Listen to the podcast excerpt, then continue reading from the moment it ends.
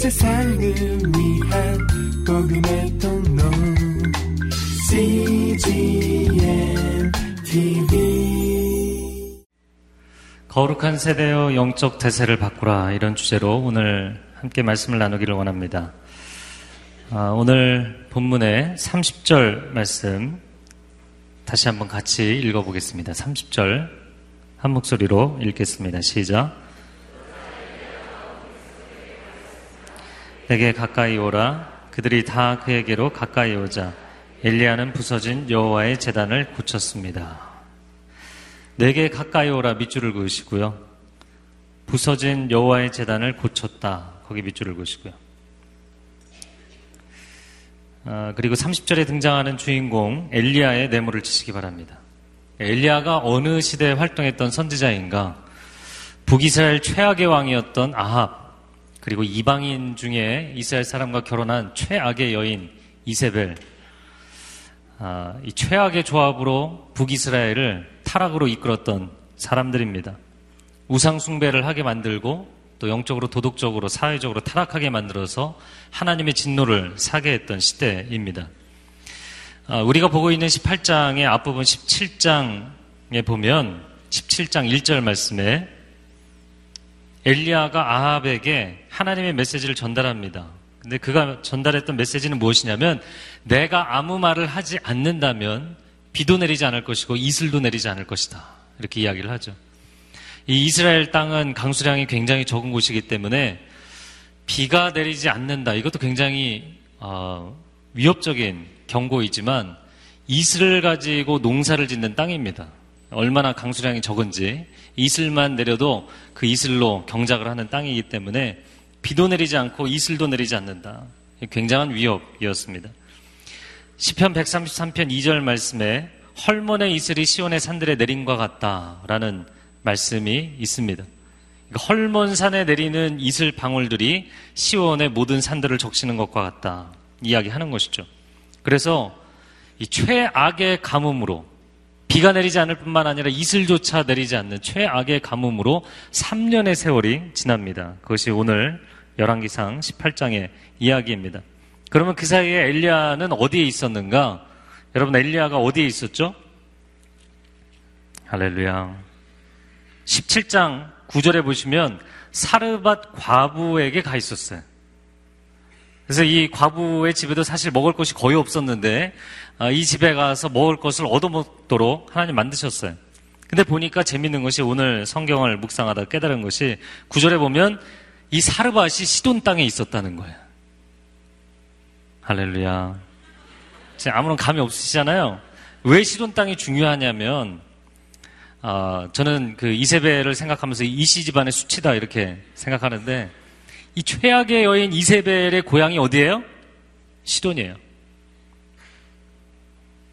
이세벨 때문에 여호와의 선지자들이 체포가 돼서 죽임을 당하고 이 이세벨 때문에 나라 전체가 완전 영적으로 먹구름이 끼었어요.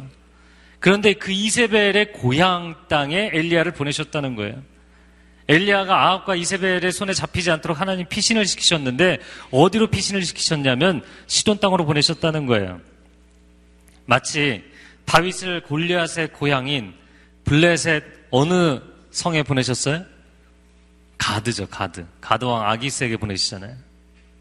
그곳에 가서 피신하도록 만드셨던 것처럼 하나님은 우리 인생의 태풍 가운데서도 태풍의 눈 한가운데서 우리를 지키시는 하나님이신 줄로 믿습니다. 이세벨은 엘리야가 도망을 치고 3년 동안 비도 오지 않고 이슬도 내리지 않고 더욱 독이 올라서 여호와의 종들을 잡아다 잡는 족족 죽이기 시작했다라는 거예요. 그게 어, 열왕기상 17장 18장에 이어지는 말씀입니다. 그런데 오바디아라는 인물이 나오는데 이 오바디아는 오바디아가 아니라 오바디아흐죠. 그래서 야흐로 끝나는 것은 여호와라는 뜻이에요. 오벳은 종이란 뜻이기 때문에 오바디아라는 사람의 이름의 뜻은 여호와의 종입니다. 네, 아무도 안 적으시네요. 여호와의 종이라는 뜻이에요. 이 오바디아가 선지자 100명을 굴에 50명, 50명씩 숨겨놓고 물과 빵을 계속 주면서 이 사람들 살려냈다는 거예요.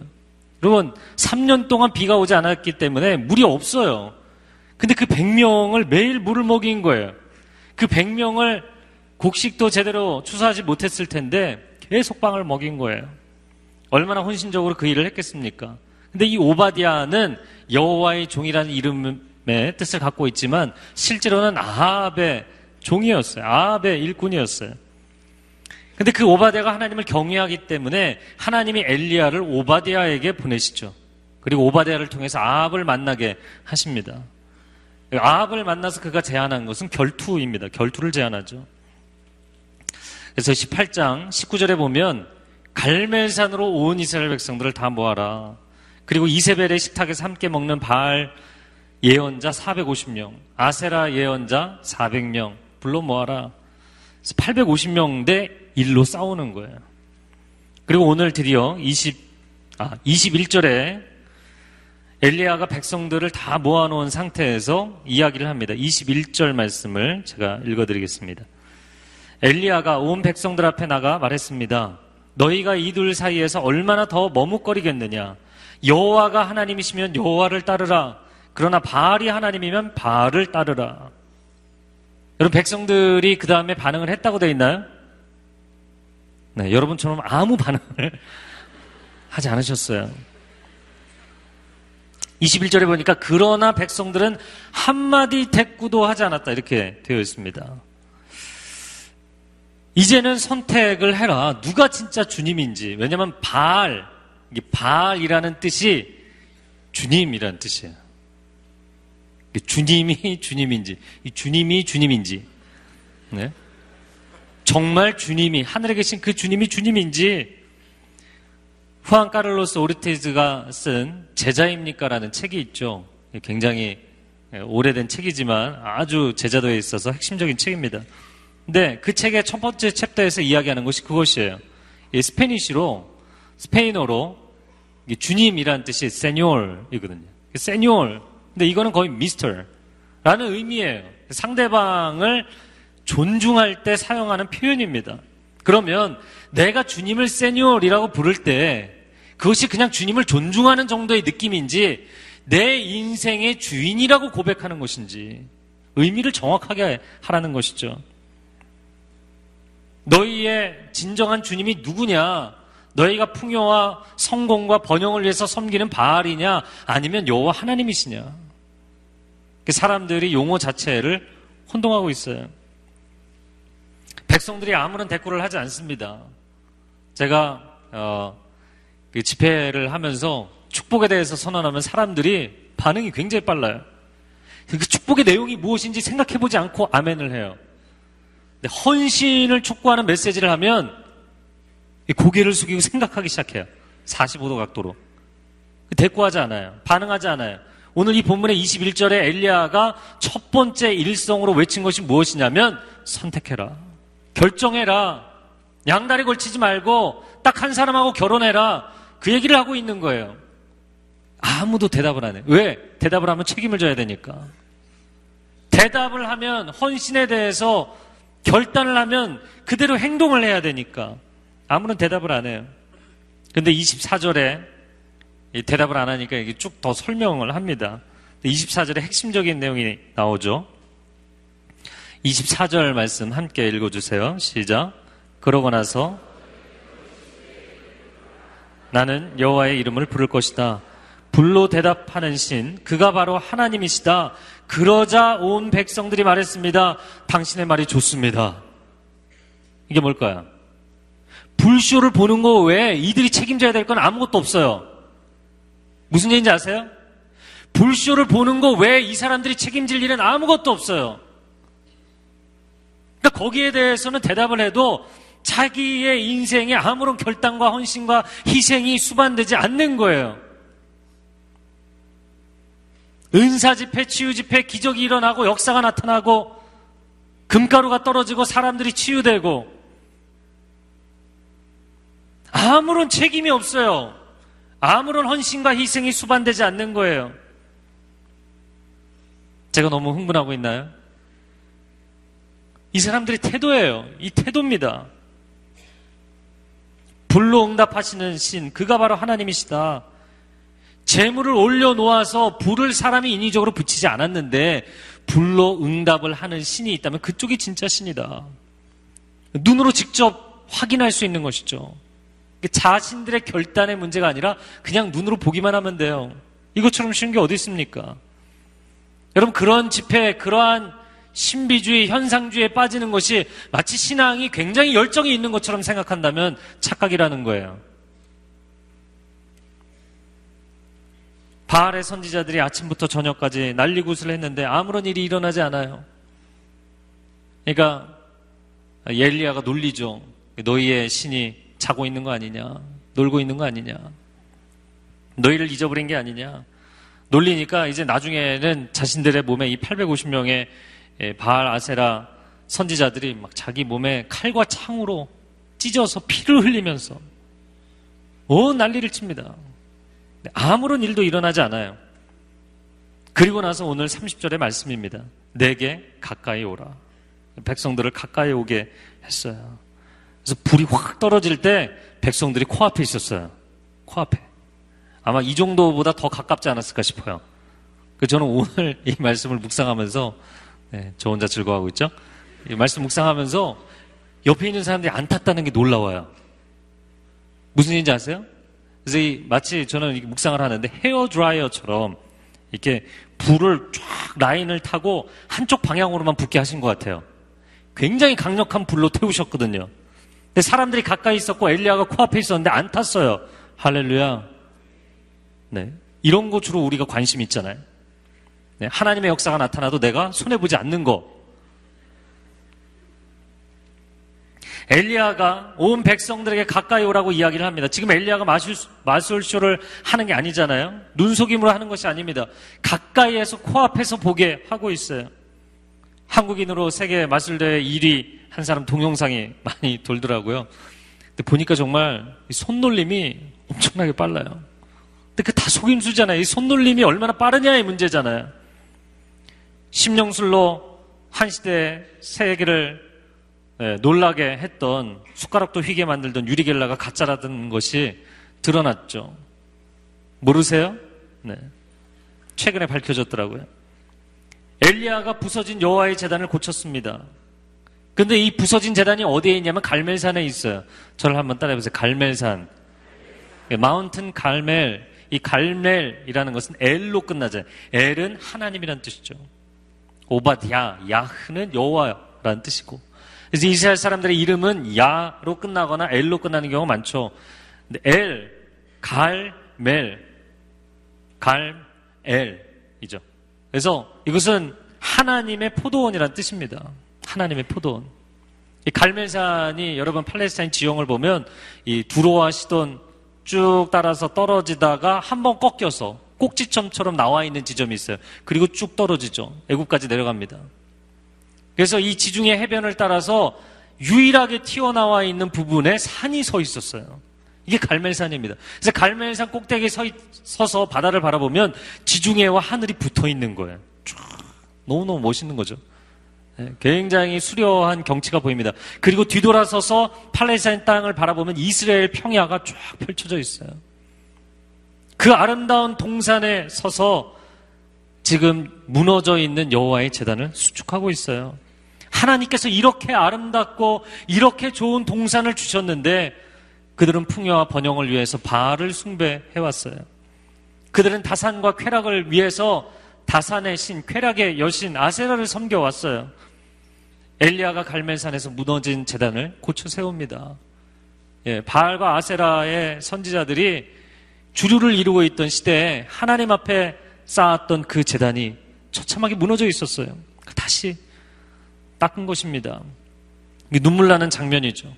저는 이 장면을 묵상하면서 하나님 이 나라 대한민국은 갈멜산과 같이 하나님께서 우리에게 주신 축복의 땅인 줄로 믿습니다. 심장 수도 서울을 보면 한강이라는 물줄기와 남산이라는 센터를 중심으로 해서 한반도의 심장 역할을 하고 있어요. 이곳에서 우리가 무너진 예배의 재단을 다시 쌓을 수 있게 해주십시오. 엘리야와 같이 무너진 단을 다시 쌓는 역사가 있게 해주십시오. 대한민국 수도 서울이 정치로, 경제로, IT로, 문화, 예술 분야로 다양한 곳으로 세상에 유명해질 수 있겠지만 예배자들이 모인 곳으로 유명해지는 도시가 되게 해주십시오. 하나님 앞에 헌신한 거룩한 젊은 세대로 인하여서 세상에 알려지는 도시가 되게 해주십시오. 여러분, 은혜는 하나님이 주시는 것인 줄로 믿습니다. 위로 단비를 내려주시는 분도 하나님이시고, 아래로 땅에서 곡식의 수확을 주시는 분도 하나님이시죠. 그 Transformation이라는 DVD가 한 10여 년 전에 나왔던 것 같아요. 각 도시마다 부흥의 역사가 나타나고 도시가 어떻게 변하는가를 보여주는 어, 그런 실제 다큐멘터리입니다. 남미의 알모롱가라는 한 그 도시를 보여주는데 얼마나 범죄율이 높은지 하루하루 잡히는 범죄자들을 어, 껌껌이 잡아서 이 사람들을 교도소에 넣을 공간이 부족한 거예요. 교도소가 너무 꽉 차서. 그래서 인근의 다른 도시의 교도소에 보내야만 이 도시의 범죄자들을 다 해결할 수 있을 만큼 범죄율이 너무나 높은 곳이었어요. 근데 이곳에서 목숨을 건 목회자들과 사역자들이 하나님 앞에 부흥을 구합니다.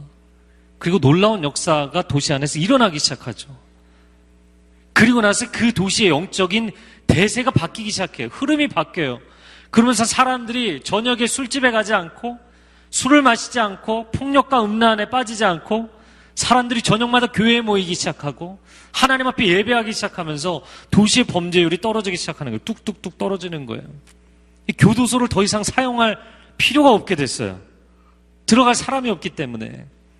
근데 범죄율만 떨어지는 게 아니라 어, 이곳은 이 풍토가 별로 좋지 못해서 농작물이 잘 자라지 않는 곳인데 3배, 4배, 5배. 농작물이 너무나 잘 자라는 거예요. 부흥이 되고 나서. 여러분, 가인이 자기 동생 아벨의 피를 흘린 후에 땅이 저주를 받잖아요.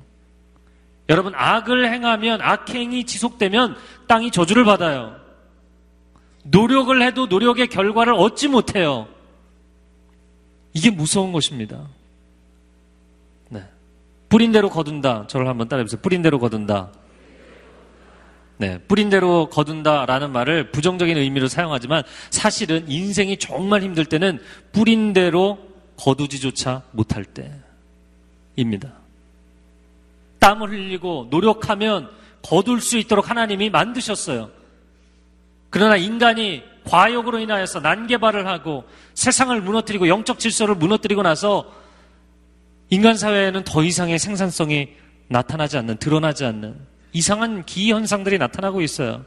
제가 지금 한국 그 젊은이들 현실을 보면서도 느끼는 것이지만 전에도 나누었지만 예전 같으면 몇 개월 기, 새벽 기도하고 작정 기도하면 그 사람의 인생의 변화가 막 너무나 뚜렷하게 나타났어요. 근데 최근에는 1년, 2년, 3년 작정 기도를 해도 변화가 안 나타나는 거예요. 너무나 많은 경우에. 이거는 구조적인 문제입니다. 하나님이 부어주시고 부어주시고 부어주셨는데 더 이상 하나님 앞에 반응하지 않기 때문에 하나님께서 부어주실 수 없는 상태에 빠진 것이죠. 오늘날 크리스찬들이 영적인 혼란 가운데 빠져 있습니다. 인생의 혼란 가운데 빠져 있어요. 내가 생각했던 행복한 삶은 살 수가 없는 아무리 노력을 해도 하나님 내게 은혜를 부어주셔서 나를 좀 도와주셔서 직장이 잘 되게 해주십시오. 결혼이 풀리게 해주십시오. 내 인생의 길이 열리게 해주십시오. 근데 하나를 얻고 나면 아직도 얻지 못한 아흔아홉 가지가 기다리고 있어요. 아, 목말라, 목말라.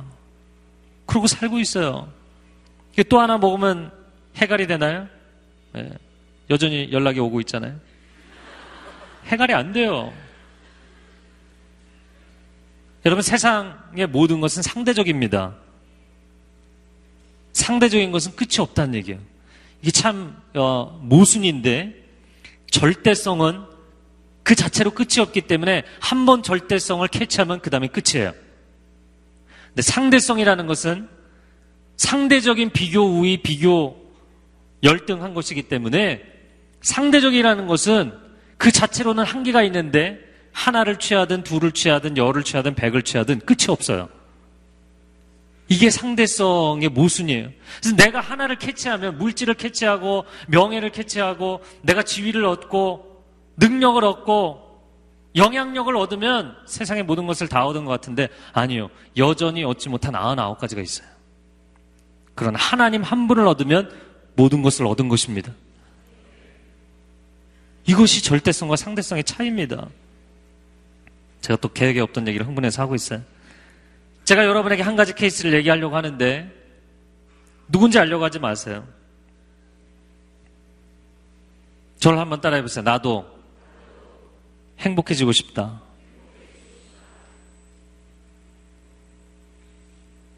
그 사람이 상담을 하면서 처음으로 입을 떼서 했던 말이에요. 저도 행복해지고 싶습니다. 결혼했어요. 이혼의 위기에 있어요. 그 사람만 보면 고통스러워요. 한 공간 안에 있다는 게. 이제는 저도 저의 인생을 살고 싶고, 이제는 저도 행복해지고 싶습니다. 조언을 구해서 계속 같이 살아도 불행하고, 이혼을 하면 또 다른 불행이 기다리고 있을 것입니다. 이혼을 하고 또 재혼을 하면, 이번엔 third time, 또 다른 종류의 불행이 기다리고 있을 것입니다. 그럼 도대체 어떻게 해야 되느냐? 하나님 외에는 내게 행복의 필요 조건이 없다라는 것을 인정하는 지점까지 가야 돼요. 이게 힘든 거예요. 굉장히 힘든 거예요. 결혼하신 몇 분이 고개를 끄덕거리시는데 결혼을 하기 전에 내 옆에 짝이 있어야만 행복할까요? 할렐루야. 생기면 또 다른 종류의 불행이 패키지로 따라와요. 여러분 결혼을 하면 결혼을 하면 완전히 행복해져요? 행복도 있지만 또 다른 종류의 어려움과 불행이 패키지로 따라와요.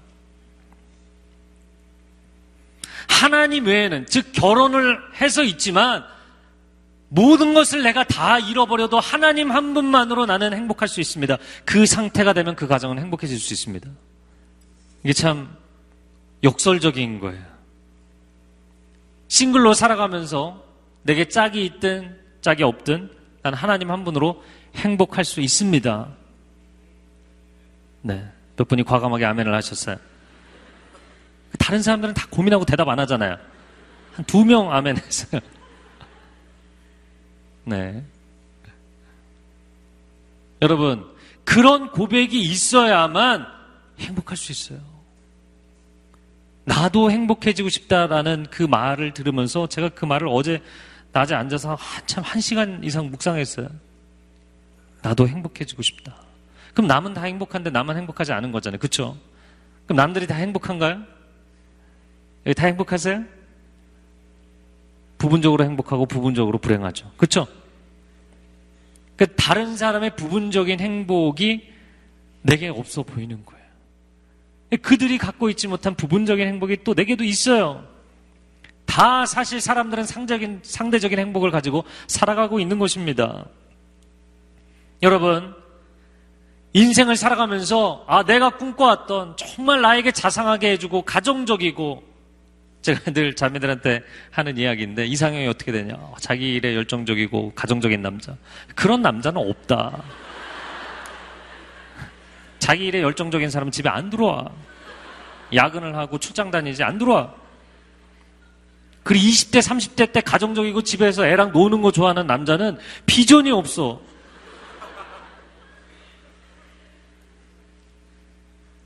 그래서 자기 열정적이면서 가정적인 남자를 어떻게 찾겠냐고요. 제가 무슨 얘기를 하고 있죠? 그래서 내가 생각하는 내가 생각하는 행복한 인생, 아, 행복한 인생이란 이러이러한 것입니다. 하나님, 하나님께 설명을 해드리는 거예요. 자기가 그려놓고. 하나님, 행복한 인생이란 이런 겁니다. 이거 채워주셔야 돼요. 그래야 행복해지는 겁니다. 전 아직도 목마르거든요. 그러면 내가 생각하는 그 행복한 인생의 조건들이 다 갖춰지고 나면 정말 행복하겠냐고요. 제가 그분과 한참 상담을 하고 나서 맨 마지막에 기도해주고 나서 또 생각나서 한마디를 더 해줬는데 그건 뭐냐면 당신이 생각하는 행복한 인생이라는 것은 그냥 당신의 생각일 뿐이다. 왜? 행복에 내가 생각하는 필요 조건들이 다 갖춰졌다고 해도 어느 날 갑자기 남편이든 자식이든 자, 자신이든 교통사고로 갑자기 떠날 수 있어요. 갑자기 암에 덜컥 걸릴 수 있어요. 애가 태어났는데 애가 불구일 수 있어요. 인생은 어떠한 일이 생길지 모르는 거예요. 내가 생각하는 행복의 필요 조건들이 다 갖춰지면, 어, 드디어 하나님 좀 나를 도와주시는구나. 우리는 무엇을 위해서 신앙생활을 하고 있는 것인가? 내가 원하는 그림을 다 그려놓고 원하는 메뉴 딱딱딱 집어서 웨이터한테 주문해놓고 앉아서 기다리는 거예요. fork and knife만 들고. 그 하나님이 음식 한 접시씩 갖다 주는 거 시중들게 만드는 거예요. señor라고 불렀지만 사실은 하나님을 웨이터로 부려먹고 있는 거예요. 그리고 주문한 대로 음식 안 나오면 짜증내면서 다시 갖고 오라고 하고. 바알과 아세라를 섬긴 것입니다. 우리는 크리스천들이에요. 예수 그리스도를 얻은 사람은 모든 것을 얻은 것입니다. 아멘. 하지 마시고요, 이제. 그건 예수노예요. 이게 팩트입니다. 믿음으로 밀어붙일 문제가 아니라 사실이어야 돼요. 여러분의 인생의 레알. 사실이어야 돼, 사실. 사실이냐고요. 어, 나는 주님만 있어도 행복합니다. 행복하냐고요. 크리스찬에게 행복이란 도대체 무엇인가? 새로운 정의가 필요합니다. 로맨스만 원하고 결혼은 원치 않는 세태처럼 분위기는 좋지만 헌신하는 것까지는 원하지 않는 젊은이들처럼 무너진 예배 자체가 회복되지 않고는 더 이상의 축복은 의미가 없어요. 무너진 예배가 회복되지 않고는 더 이상의 회복은 오지 않게 돼 있어요. 대한민국에 오늘날 부어주신 이 놀라운 축복은 예배의 회복이 아니고는 얼마나 오래 지속될지 모르겠어요. 우리가 감당하기 어려운 만큼 하나님 사실 부어 주셨어요. 그렇죠? 너무나 감당하기 어려울 만큼 부어 주셔서 여러분 우리의 전 세대까지는 웰빙을 꿈꿨잖아요. 근데 지금은 핵심 키워드가 뭐죠? 힐링이에요. 제가 제 책에도 썼는데 첫 번째 책이 나왔어요. 할렐루야. 웰빙이 아니고 힐링이에요. 너무 많이 먹어서 소화가 안 돼. 너무 많이 누리고 너무 많이 너무나 빨리 달렸고 너무나 높이 올라갔기 때문에 힐링이 필요한 거예요. 웰빙이 아니고 그런 시대에 살고 있습니다. 여러분 그러한 시대에 근본 자체가 회복되지 않고는 의미가 없는 것입니다. 뭐 하나 세상적인 거 가져간다고 해서 근본적인 치유가 일어나지 않아요. 제가 최근에 또 한 사람을 상담했는데 누군지 알려고 하지 마세요. 네 사람 딱 만났는데 자기 신앙의 성장을 위해서 어, 여기 계실지 모르겠어요. 본인인 척 하지 마세요. 신앙의 성장을 위해서 상담을 하러 오셨어요. 네, 아주 간단하게 신앙 성장을 위해서 상담하고 싶다고 해서 만났는데 봤는데 아무런 문제가 없어 보여요. 너무나 멀쩡해요. 아니, 너무나 멀쩡한 정도가 아니라 너무나 훌륭해 보여요. 하는 일, 또 본인이 열심히 노력해서 계속해서 프로모션이 되고, 또 자기가 하는 일에서 진척이 있고, 신앙생활도 너무나 열심히 하고 너무나 멀쩡해요. 내 얘기를 들어보니까 영적으로 자기 자신을 사랑하는 마음이 없는 거예요. 나 자신을 긍정할 수 없는 거예요. 교회에서도 또 부모님에게서도 자기가 자기 자신을 바라보면서도 조금 더 해야 돼. 조금 더 해야 돼. 넌 부족해. 넌 여전히 부족해. 계속해서 그런 메시지만 들은 거예요. 너의 있는 모습 그대로 하나님이 사랑하신다라는 그 메시지의 밸런스가 없이 살아온 거예요. 너무너무 열심히 살았는데 자기 인생의 완성을 위해서 열심히 달려왔는데 자기는 늘 부족한 인생인 거죠. 마음에 안 드는 거예요. 사람들이 칭찬해주면 칭찬이 칭찬으로 안 들려요. 왜? 내가 나를 칭찬해줄 수 없기 때문에. 그 제가 이런 거는 주전공이잖아요. 제 인생이 그랬기 때문에. 여러분, 근본 자체가 self-esteem. 자기 자신을 사랑하되 그게 세뇌가 아니라 하나님이 나를 사랑하시기 때문에 사랑할 수 있는 이 foundation이 깔리지 않으면 회복은 없습니다. 예배에 단을 쌓지 않으면 이 땅에 회복은 없습니다. 예배자로서의 헌신이 회복되지 않고는 성공도 물질도 명예도 결혼도 여러분이 그토록 원하는 결혼도 다 의미 없어요. 예배 회복이 필요합니다. 여러분 젠가 해보셨죠? 젠가 문화생활을 좀 하세요. 젠가 젠가를 이렇게 쭉 세웠는데 무너 무너지잖아요. 그럼 그거 다시 세우겠다고 위에서부터 쌓나요? 맨 밑바닥에서부터 베이스부터 파운데이션 이 기초부터 쌓지 않고는 쌓아 올릴 수 없어요. 그 너무나 뻔한 거예요. 그건 어린아이도 아는 거예요. 하나님과의 관계. 여러분, 인간관계 이전에, 가족관계 이전에, 직장 상사와의 관계 이전에, 학교 교수님과의 관계 이전에, 내가 나 자신을 바라보는 다중자아가 인간 안에 있잖아요. 네? 내가 나 자신과의 관계에 있어서도 하나님이 나를 긍정하시고 나를 사랑하시는 그 예배의 자리에서 하나님으로부터 듣는 음성과 그 블레싱이 아니고는 근본적인 회복은 없어요. 회복이 일어나야 돼요. 오늘 본문에 31절, 32절 말씀을 같이 읽겠습니다. 시작.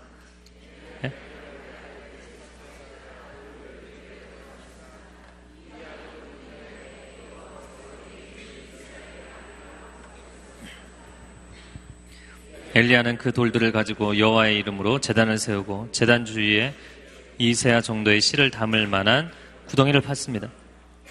엘리야는 무너졌던 재단을 고친 뒤에 그 위에 12개의 돌을 가져와서 얹었습니다. 이 12개의 돌은 이스라엘 12지파를 의미하는 것이다. 이야기하고 있죠. 야곱이라는 인물이 얼마나 세속적인 인물이었습니까? 인간적인 방법으로, 인간적인 술수로, 거짓으로 자기 인생의 복을 끌어안으려고 애쓰다가 고생한 인생이죠. 그러나 그가 인생의 가장 절박한 순간에 하나님을 만났고 이스라엘이라는 이름을 얻었어요. 이스라엘이라는 이름을 얻었어요. 그 이름, 이스라엘의 이름, 그 존재를 상기시켜 주는 것이죠. 31절에 내 이름을 이스라엘이라 하리라 밑줄을 그으시고요. 이름에 동그라미 치시고요. 32절 말씀에 엘리야는 그 돌들을 가지고 여호와의 이름으로 재단을 세우고 여호와의 이름으로 재단을 세웠다 밑줄을 그으세요. 거기 이름에 또 동그라미 치세요. 31절에 이스라엘을 내모치시고 32절에 여호와의 내모를 치고 연결을 시키세요. 이, 이 어, 이스라엘의 이름의 이름과 여호와의 이름의 이름 쉔이라는 이 단어는 똑같은 단어예요. 이게 무슨 이야기입니까? 이스라엘의 열두 지파를 상징하는 돌들을 가지고 단을 쌓았는데 이 단 자체가 이스라엘 자체가 여호와를 위하여 세운 단이라는 거예요. 이스라엘의 이름, 이스라엘의 존재와 하나님의 이름, 하나님의 존재는 불가분의 관계입니다. 이거 때려야 뗄 수 없는, 뗄 수 없는 관계예요. 이스라엘은 이 재단처럼 하나님께만 바쳐져야 되는 나라인 것이죠. 그것을 위해 하나님이 이 민족을 부르셨죠. 왜 대한민국의 전 세계적으로 사실 굉장히 어려움을 겪고 있는 나라들도 많은데 왜 이 시점에 이 나라, 이 민족을 하나님 복 주시는 걸까요? 여러분 역사에 어떠한 사건도 어떠한 흐름도 하나님의 섭리 가운데 있는 줄로 믿습니다. 하나님은 세상을 창조하셨을 뿐만 아니라 완성하시는 분이시고 그 중간의 모든 과정을 섭리하시는 분인 줄로 믿습니다. 하나님이 이 땅, 대한민국, 이 민족을, 이 나라를 이 시점에 세워주시는 것은 하나님의 특별한 계획이 있는 것이에요. 네, 만약에 그 하나님의 섭리와 하나님의 계획을 우리가 이행하지 않는다면 더 이상 블레싱을 해줘야 될 이유가 없는 거예요. 더 이상 단비를 내려줘야 될 이유가 없는 거예요. 더 이상 하나님 앞에 부르짖는 사람들의 간구와 기도를 하나님께서 응답해 주셔야 될 이유가 없는 거예요.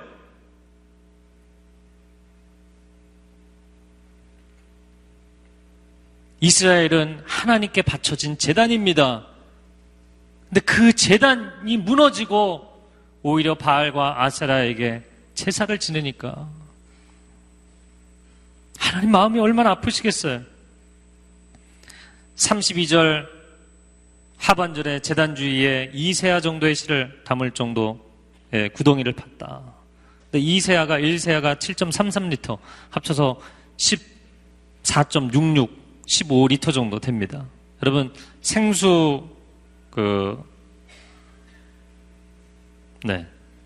통을 이렇게 한 큰 통이 19.8리터라고 하더라고요. 거의 비슷한 정도다 생각을 하면 아니면 한 4분의 3 정도 찬 정도 될 것 같아요. 그 정도의 구덩이를 파고 거기에 나뭇가지를 쌓고 소 한 마리를 각을 떠서 다 올려놓고 그리고 나서 33절에 보니까 네 개의 항아리, 네 개의 항아리에 물을 가득 채워서 번제물과 나뭇가지들 위에 부으라. 도랑에 부은 거 아니고요. 맨 위에 이거니까 소도 물을 먹고 나뭇가지도 물을 먹고 재단도 물을 먹고 도랑에 가득 차고 그런데 그것을 다시 한번 하라. 34절에 다시 한번 하라. 중간에 보면 다시 한번 더 하라. 총 세 번을 했어요. 네 개의 항아리를 세 번씩 했으니까 총 몇 번 한 거예요? 항아리 개수로 치면 12번. 12지파에 12번의 항아리를 부은 겁니다. 항아리 물을. 물이 재단 위로 흐르고 구덩이도 가득 찼어요. 왜 이렇게 해서 불이 타기, 붙기 어렵게 만드는 것인가?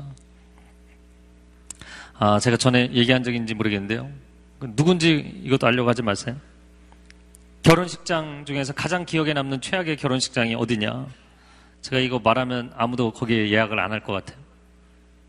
결혼식장이 건물 가장 최고층에 있는데 돔이 이렇게 쫙 열려요. 하늘이 열려요. 할렐루야. 신랑과 신부가 승강기를 타고 쫙 내려와요. 캡슐에. 아, 제가 이제 주례자가 있으면 피아노 치는 단이 있는데 두 번째 스테이지를 만들었어요. 네, 스테이지를 한 층을 높여서 거기에 피아노를 그랜드 피아노를 올려놓고 뭐 최고의 시설과 예, 온갖 장비들을 다 갖춰놨어요. 다양한 이벤트를 하더라고요. 근데 아, 양가 모친 화촉점화 예, 말이 어려워서 그렇지 하여튼간에 불 붙이는 거예요.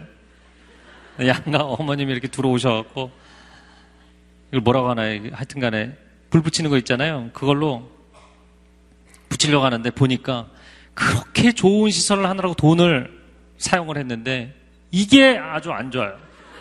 고물이. 이게 안 붙는 거야. 한 10번을 했는데 도우미가 한 10번 했는데 안 돼. 자기도 막 최선을 다해서 간신히 붙었어요.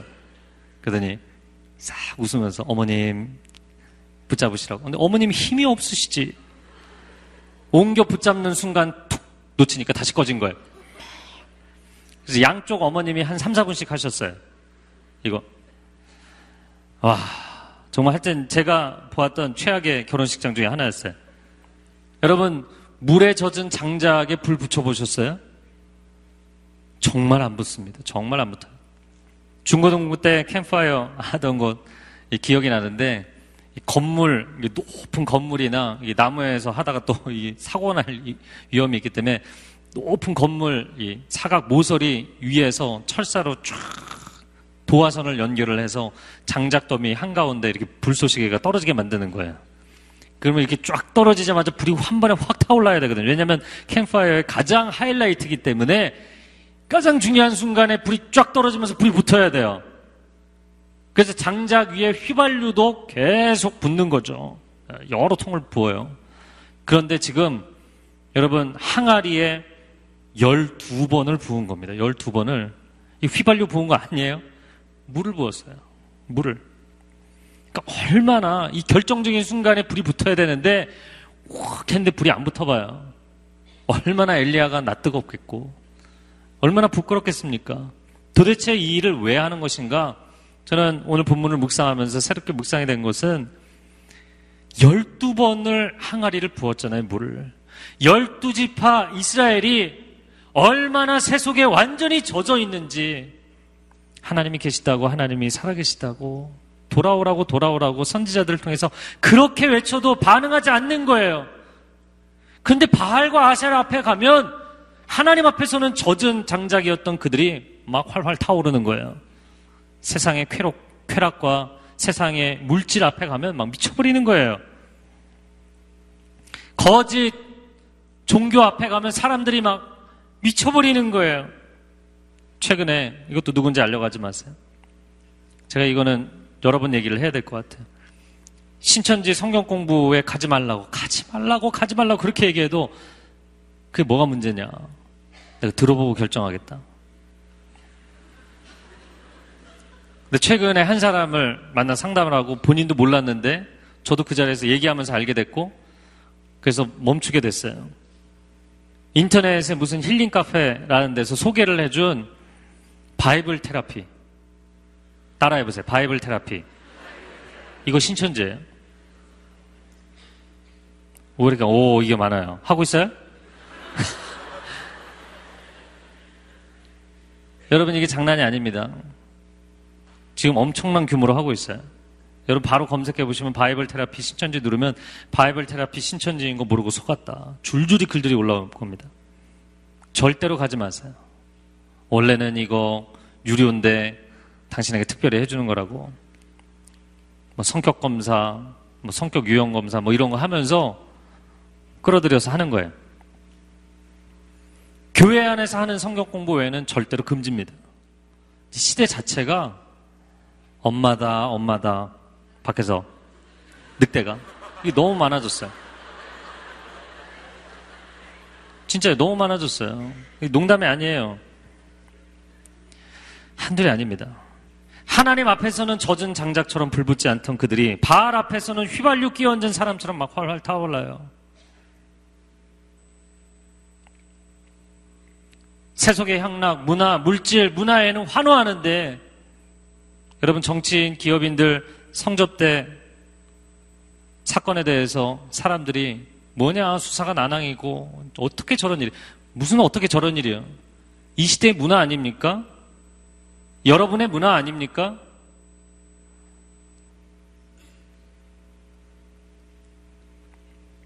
사실 굉장히 많은 것이 있는데 아주 조금이 드러난 것뿐 아닙니까? 놀랄 일이 아니지 않습니까? 하나님 앞에서는 손드는 것도 춤추는 것도 힘들어 하는데 오히려 세상의 문화 앞에서는 막 그런 거 시키지 않아도 막 난리를 치는 거예요. 유럽은 이미 교회들은 문을 닫고 나이트클럽으로 변하고 물론 저도 축구 좋아하지만 EPL 같은 경우 보면 관객이 아니에요. 거의 이 축구를 월십하더라고요. 월십이에요. 월십 수준이에요. 거기서 집회하고 있어요. 거기서. 우리는 도대체 무엇에 우리의 심장이 타고 있는가? 무엇에 우리의 열정이 타오르고 있는가? 왜 하나님께 드리는 것은 아깝고 세상을 위해서 불태우는 것은 아깝지 않은가?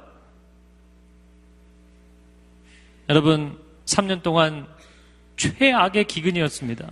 소 한 마리 올려놓는 것도 아까운 것이고, 물론 마른 장작은 많았을 거예요. 근데 열두 동이의 항아리에 물도 사실 아까운 거예요.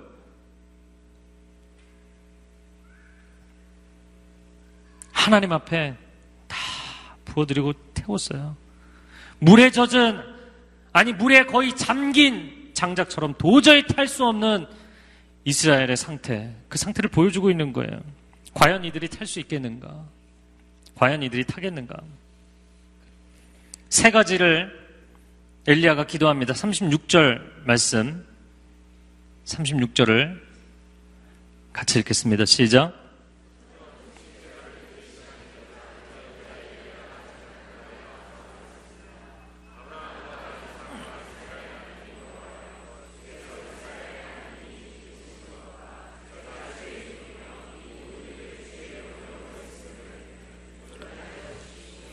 아브라함과 이삭과 이스라엘의 하나님 여호와여 주께서 첫 번째 번호를 매기세요. 1번 주께서 이스라엘의 하나님이 되시는 것과 2번 제가 주의 종인 것. 세 번째 이 모든 일을 주의 명령으로 했음을 오늘 알게 해 주십시오. 물론 네 번째 기도도 있어요. 그것은 37절에 보면 주는 여호와 하나님이시며 이건 앞에도 나왔던 내용이니까 주께서 그들의 마음을 돌이키게 하시는 분임을 이 백성들이 알게 해 주십시오. 백성들이 네 번째예요. 백성들이 돌아오게 해주십시오. 그러나 이 네 번째 기도는 1, 2, 3번이 이루어지면 자동적으로 결과적으로 이루어지는 거예요. 백성들은 그거 보면 돌아오게 돼 있어요. 세 가지를 기도했어요. 근데 저는 이 세 가지 기도를 하는 엘리야를 엘리야의 기도를 보면서 거의 유언 수준이다 이렇게 보여요. 왜? 하나님이 이 기도에 응답 안 해주시면 끝이에요. 850대 1이에요. 저쪽은 막 피를 흘렸잖아요. 가만히 두겠습니까? 하나님 이 한 가지는 알아주십시오. 여호와만이 하나님이십니다. 그리고 나는 주의 종입니다. 그 주의 종이기 때문에 주께서 명령하신 대로 저는 순종했을 뿐입니다. 이 이상하고 위험한 행동을 한 것은 내가 주의 종이고 주는 하나님이시고 내가 그 명령에 순종했기 때문에 이 일을 한 것입니다. 너무나 단순하죠. 여호와가 하나님이시고 나는 여호와의 종이고 그러므로 여호와의 명령에 순종했을 뿐이에요. 누가 시킨 것도 아닙니다. 누가 주문한 것도 아닙니다. 그냥 하나님이 하나님이시기 때문에 이 일을 한 것이고 내가 주님의 종이기 때문에 이 일에 순종한 것입니다. 여러분 부흥은 사람이 일으키는 것은 아니에요. 부흥은 하나님이 일으키시는 것이에요. 그러나 부흥이 언제 오냐면 목숨을 건 하나님의 사람이 준비가 되었을 때 오는 거예요. 목숨을 건 이 한 사람. 하나님, 내가 인생을 흐지부지 사느니 나의 단 한 번의 인생을 하나님께 드리고 싶습니다. 이런 마음의 결단을 하는 사람들이 나와야 돼요. 실제로 그렇게 인생을 사는 사람들. 오늘 제목을 사실 제가 붙인 제목은 아닌데 거룩한 세대의 영적 대세를 바꾸라. 거룩한 세대까지도 필요 없어요. 이 사람들은 그냥 따라오는 거예요. 다윗이 골리앗을 쓰러뜨렸을 때 이스라엘 군인들이 군대가 블레셋에 와 하고 몰려가는 것처럼 이미 대세가 바뀐 다음에 가는 거예요. 엘리야 한 사람이 850대 1로 싸워서 대세가 바뀐 다음에 이 백성들이 그 우상 숭배 선지자들을 죽였을 뿐이에요. 세대가 대세를 바꾸지 않았어요. 목숨을 건 한 사람이 대세를 바꾼 것입니다. 목숨을 건 한 사람이 나와야 합니다. 모세 한 사람 때문에 대세가 바뀌는 것이에요. 다윗 한 사람 때문에 대세가 바뀌는 것이에요. 에스터 한 사람 때문에 대세가 바뀌는 거예요. 엘리야 한 사람 때문에 대세가 바뀌는 거예요. 여러분 도미노 패를 이렇게 쫙뭐 수천 개, 수만 개가 만약에 도미노 패가 연결이 돼 있다. 그러면 이 도미노 패를 다 무너뜨리고 싶다. 그러면 중간에 한가운데 들어가서 막 무너뜨린다고 해서 다 무너지는 게 아니잖아요. 키퍼슨이 있죠. 처음에 키가 되는 가장 중요한 첫 번째 패가 있어요. 바로 당신이 그 첫 번째 패라면 하나님 앞에 헌신을 하셔야 돼요. 근데 당신이 헌신을 안 하고 있으면 나머지 패는 하나도 무너질 수 없어요. 당신이 그 민족을 책임져야 되는데 당신이 그 민족에게 가지 않으면 수천 수만의 수십만의 패가 무너지지 않게 돼 있어요. 태산도 티끌을 모아서 세우는 법입니다. 10만 대군도 한 사람의 병사로부터 시작되는 것이에요. 그리스를 넘보던 페르시아 100만 대군을 이기는 것도 스파르타의 300명의 헌신된 용사들을 통해서 시작된 것이고 그 300명이 시작한 것도 한 사람 스파르타의 왕 레오니다스에서 시작한 거예요. 언제나 한 사람입니다. 결국 하나님은 한 사람을 찾으시는 거예요. 양화진 외국인 선교사 묘지에 가보십시오. 여름에 놀러 갈 곳 많지만 가보세요. 우리나라에 선교에 불을 붙인 언더우드 선교사 그가 이 땅에 발을 디뎠을 때 그의 나이가 불과 25살이었습니다. 장로교 선교에 불을 붙인 마펫 선교사 불과 26세였어요. 아펜젤러 27세 의료 선교를 시작한 알렌 선교사 25세예요. 30대 인생의 1년조차도 하나님 앞에 드리지 않은 사람들은 회개하세요. 우리는 100세 시대를 이야기하는 시대에 살고 있습니다. 10대 때 공부하고 20대 때 취직해서 30대 때 돈 벌고 40대 좀 더 돈 벌고 50대부터 나머지 50년 놀고 먹는 것이 인생의 비전이 아닙니다. 하나님 그게 인생의 비전이라고 우리에게 얘기하신 적이 없어요. 당신의 젊은 날 1년, 2년 하나님 앞에 드리세요. 물론 두려워하는 것이 무엇인지 알아요. 1년 드렸다가 나머지 80년을 다 요구하실까봐.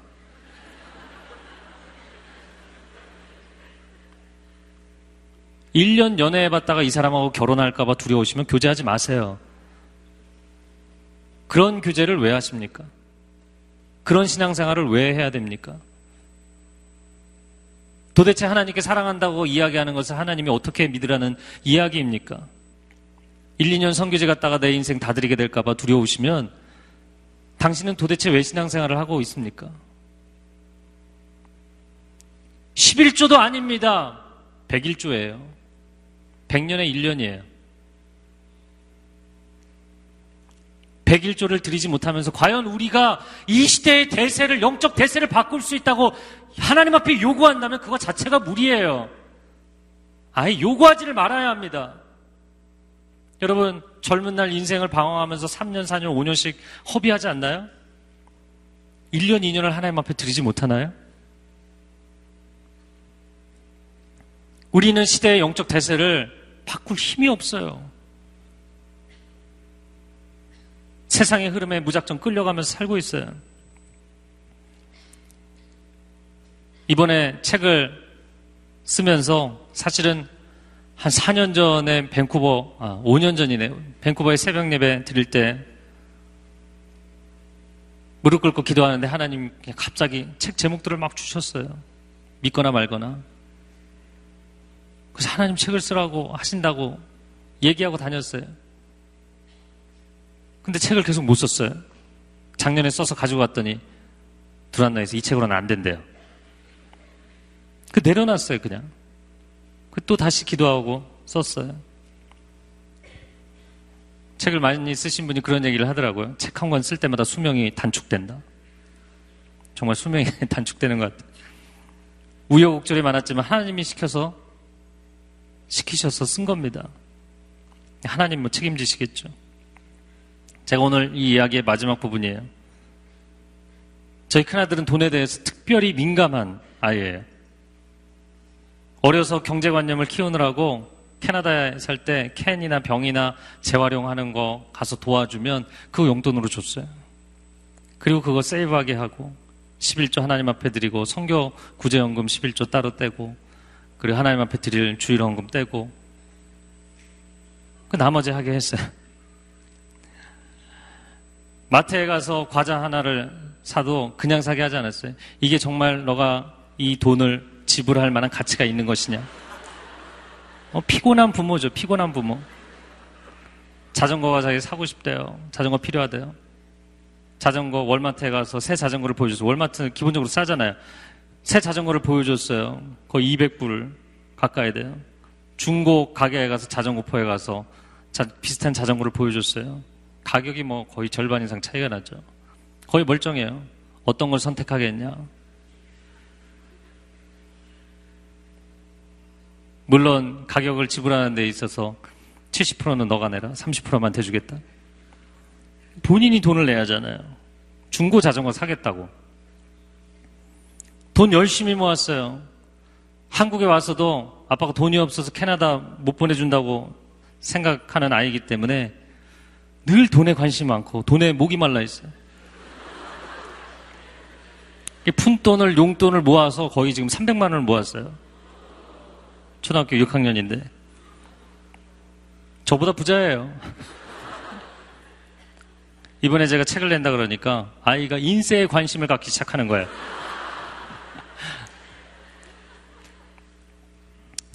제가 아이에게 설명해 줬어요. 그 저도 잘 모르던 사실인데 초판 한 번을 찍을 때 뭐 한 3, 4천 부를 찍는데 초판이 다 나가야 그때부터 2분이라고 생각하고 그 다음부터 인쇄가 나온다고. 그랬더니 몇 프로나 받냐고 얘기하더라고요. 얘기를 했더니 한참 막 계산을 해요. 그러면 몇 건이면 얼마고 뭐 계산을 하더라고요.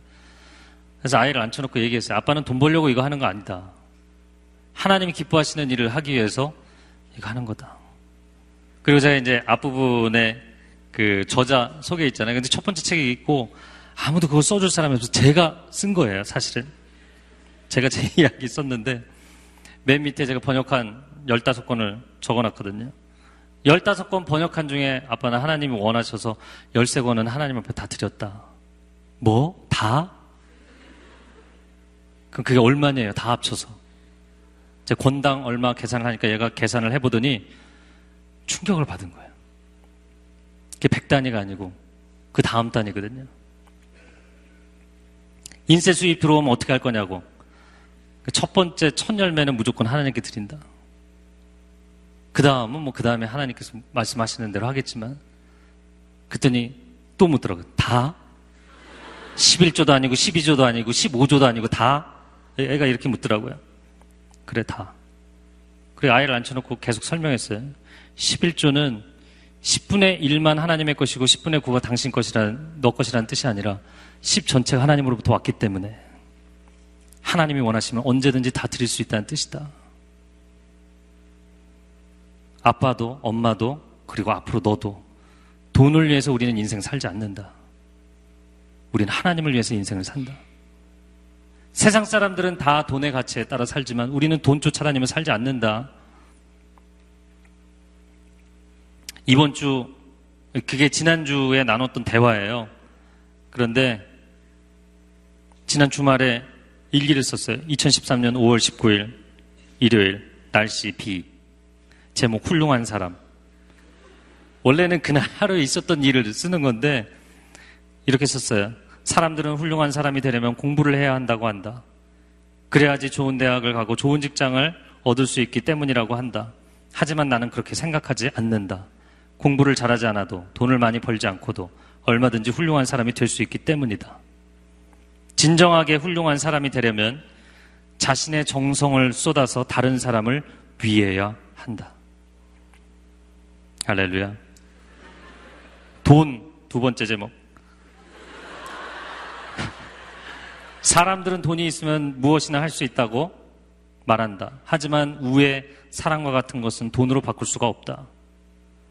하긴 돈이 있으면 자기가 사회에서 필요한 것들을 살 수 있다. 신발, 옷, 자동차 등 여러 가지가 있다. 하지만 돈에 미쳐서 살면 점점 돈을 물 쓰듯이 써서 금방 돈이 바닥난다. 이게 논리적인지 모르겠어요. 돈은 무한대가 아니다. 따라서 우리는 지금부터라도 돈을 저축해야 한다. 돈을 지혜롭게 써야 한다. 아이가요, 뭔가 이 돈 문제에 관해서 충격을 받았어요. 그냥 늘 아빠는 통장에 도대체 얼마가 있어? 아빠는 한 달 월급이 얼마야? 이거 계속 관심이 있었거든요. 이제 아이가 6학년인데 아이의 인생에 아 인생을 어떻게 살아야 되는구나 라는 것을 조금 감을 잡은 것 같아요. 너무 감사해요. 여러분 사실 제가 경제관념이 좀 부족한 사람이에요. 저희 작은 형은 은행에 들어가서 뱅커가 됐는데 저를 볼 때마다 넌 경제관념이 부족하다고 늘 얘기했어요. 보라색 좋아하는 사람의 칼라를 가진 사람의 개인 성향을 보면 보라색을 좋아하는 사람의 사치 성향이 있다 이렇게 돼 있어요. 그래서 요즘은 그 우리 절약의 대가이신 우리 윤석원 목사님 제가 본받으려고 굉장히 애를 쓰고 있어요. 그러나 여러분 세상적인 감각도 중요하지만 저는 하나님께 반응하는 감각이 가장 좋은 사람이 되었으면 좋겠어요. 세상적인 감각은 굉장히 약해요. 제가 학창 시절에 제일 못하던 과목도 수학, 경제 뭐 이런 거였어요. 그러나 돈 쫓아다니고 성공 쫓아다녀서 당신이 그것을 얻은들 여전히 당신의 인생에는 불행의 조건들이 깔려 있다는 거예요. 그리고 단지 그 수준만큼 살아가는 거예요. 우리는 하나님을 쫓아다니는 인생입니다. 우리는 돈 쫓아다니는 인생 아닙니다. 성공 쫓아다니는 인생 아닙니다. 제가 15년, 16년 차 돼가요, 오늘 이게. 근데 제 연봉을 만약에 대기업 1년 차인 사람하고 연봉하고 비교해 본다면 아마 그 사람이 더 많을 거예요. 제가 이렇게 제 아들의 글을 묵상하면서 만약에 돈으로 사람들이 인생의 가치를 따진다면 저는 여러분 앞에 설교할 자격이 없어요. 그나마 그 받은 돈도 거의 다 뭐, 물론 제가 쓴 것도 많겠죠. 여러분 저에게서 무슨 이야기를 들으시겠어요? 정말 중요한 한 가지는 하나님으로부터 이 모든 것이 왔고 하나님께로 다시 다 돌아갈 거예요. 100년, 90년, 글쎄 어떤 사람은 사고가 나서 일찍 할 수도 있어요. 3, 40년. 인생이 언제 가든 하나님이 주신 것이라고 당신이 고백하며 살고 있냐고요. 인생의 백세, 백세를 이야기하는 시대에 1년조차 하나님 앞에 드리기가 아까우면서 어떻게 하나님께 내 인생의 100년을 책임져 달라고 기도할 수 있냐고요. 바알과 아세라, 바알은 풍요의 신이고 아세라는 쾌락의 신이고 풍요와 쾌락 현대인들이 붙잡고 있는 양대 산맥 아닙니까? 돈 많이 벌어서 하고자 하는 게 뭐예요? 놀고 먹는 거잖아요. 왜 열심히 공부해? 돈 많이 벌려고. 요즘 초등학생들 인생의 미래의 꿈을 물어보면 직업, 직업 이나 아니면 어떤 그 역할에 대한 이야기를 하는 것이 아니라 첫 번째 나오는 거 돈 많이 벌어서 이거예요. 처음 시작. 돈 많이 벌어서. 이게 어른들의 가치잖아요. 우리 세대의 가치잖아요. 우리는 그렇게 살고 싶지 않다고 해도 세상이 그렇게 가니까 끌려갈 수밖에 없는 우리 청년 세대도 마찬가지의 가치관을 갖고 있잖아요. 네. 누군가는 그런 얘기를 하더라고요. 저는 여호사 청년부에 있는데 차들을 다양한 종류의 차들을 끌고 와요. 근데 외제차들을 많이 끌고 오니까 어 누구는 용감하게 국산차 찌그러진 차를 끌고 온다고 교회를. 그럼 걸어 다니는 사람은 또 뭐예요? 교회도 못 옵니까? 그런 시대에 살고 있잖아요. 그게 우리 시대의 가치관이잖아요. 처음 배우자 될 사람 부모님께 인사하러 갔는데 중형차를 끌고 갔는데 외제차가 아니라서 결격 사유 헤어져라. 그런 시대잖아요. 우리는 무엇을 쫓아다니며 살고 있는가? 우리 인생은 정말 하나님 앞에 무엇을 드리며 살아갈 것인가? 세상이 이해할 수 없고 세상이 감당할 수 없는 인생을 살아야 되지 않습니까? 비전 자체가 달라야 되지 않습니까? 인생을 사는 존재 의미가 달라야 되지 않습니까? 하나님 대학만 들어가게 해주시면 내가 하나님을 영광스럽게 하겠습니다. 어떻게? How? 직장만 주시면, 결혼만 하게 해주시면 제가 하나님을 영광스럽게 하겠습니다. How? 어떻게? 일단 돈 벌고, 일단 지위 얻고, 일단 결혼하고, 일단 내가 원하는 행복의 조건들을 갖춰주시면 그 다음에 하나님. 아니, 아니. 그냥 3년 동안 비 자체를 끊어버리신 거예요. 내가 뭘 더 해줘야 되니? 뭘 더 해줘야 되니? 하나님께서 불로 응답하셨어요. 다 타버렸습니다. 38절에 여호와의 불이 내려와 번제물과 나뭇가지와 돌과 흙을 다 태웠어요. 구덩이에 고인 물마저 다 말라버렸어요. 온 백성들이 보자 엎드려 소리쳤습니다. 여호와 그분이 하나님이시다. 여호와 그분이 하나님이시다. 그 코앞에 서 있으면서 안탄 사람들이 정말 하나님 안 타게 해주신 게 감사한 거죠. 어떻게 고기에만 이렇게 타게 해주셨는지 모르겠어요. 40절 말씀 같이 읽겠습니다. 40절 시작.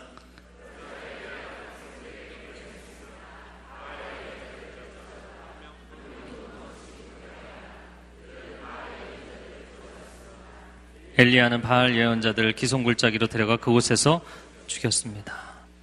네, 저를 한번 따라해 보세요. 결별을 선언하라. 히브리서 12장 4절 말씀해 보면 너희가 죄와 싸우되 아직 피 흘리기까지 싸우진 않았다. 피 흘리기까지 싸우세요. 하나님 기뻐하시지 않는 것, 여러분의 인생에 어 하나님 이거 해주시면 그 다음에 하나님 그러니까 하나님 기다려서 어 이제 나 아니 아니 하나님 이것도 해주시면 그 다음 하나님 우선순위 바꾸지 마세요. 예배 우선순위는 우리 인생에 결코 바뀌지 않습니다. 예배의 단을 쌓고 하나님을 하나님으로 인정하면 그 다음에 하나님께서 우리 인생에 새로운 선순환을 일으키실 것입니다. 여러분, 여러분의 인생에 100년에 1년, 2년 하나님 앞에 구별하세요. 여기 있는 사람들이 다 성교지 나가시기 바랍니다. 다 나갔어요. 다 나갔어요. 꼭 신학교 가야 되는 거 아니에요. 평신도 선교사도 가능해요. 다 나갔어요.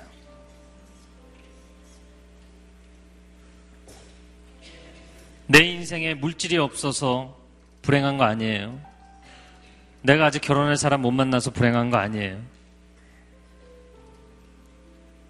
내가 아직 내가 원하는 직장을 얻지 못해서 내가 원하는 연봉의 수준에 이르지 못해서 불행한 거 아니에요. 이미 우리는 행복의 필요 조건을 다 받았어요. 예수 그리스도, 하나님의 아들, 그 생명을 주시기까지 너는 존귀하다고, 너는 존귀하다고, 너는 존귀하다고. 할렐루야. 그 얘기를 들었으면 창조주가 자기 생명을 바치면서 우리에게 존귀하다고까지 얘기해 줬으면 그 이상의 고백은 없는 거예요. 그 이상의 value는 없는 거예요. 그 정도 value가 내가 되고 나면 그리고 이 가치를 이 절대적 가치를 부여받은 거잖아요.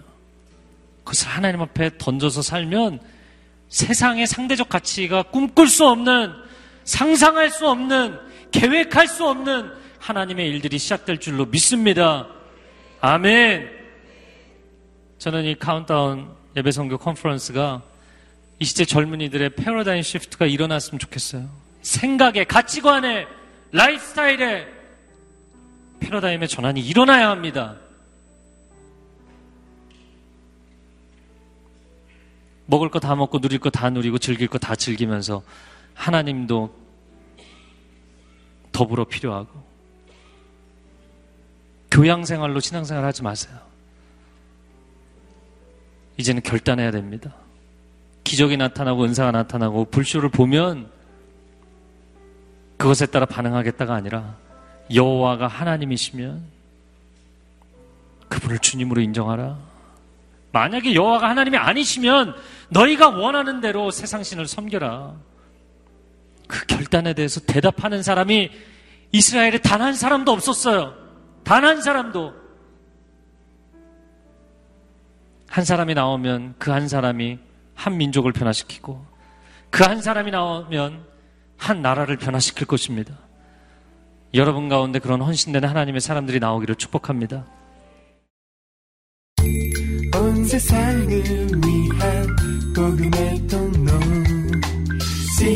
CGM TV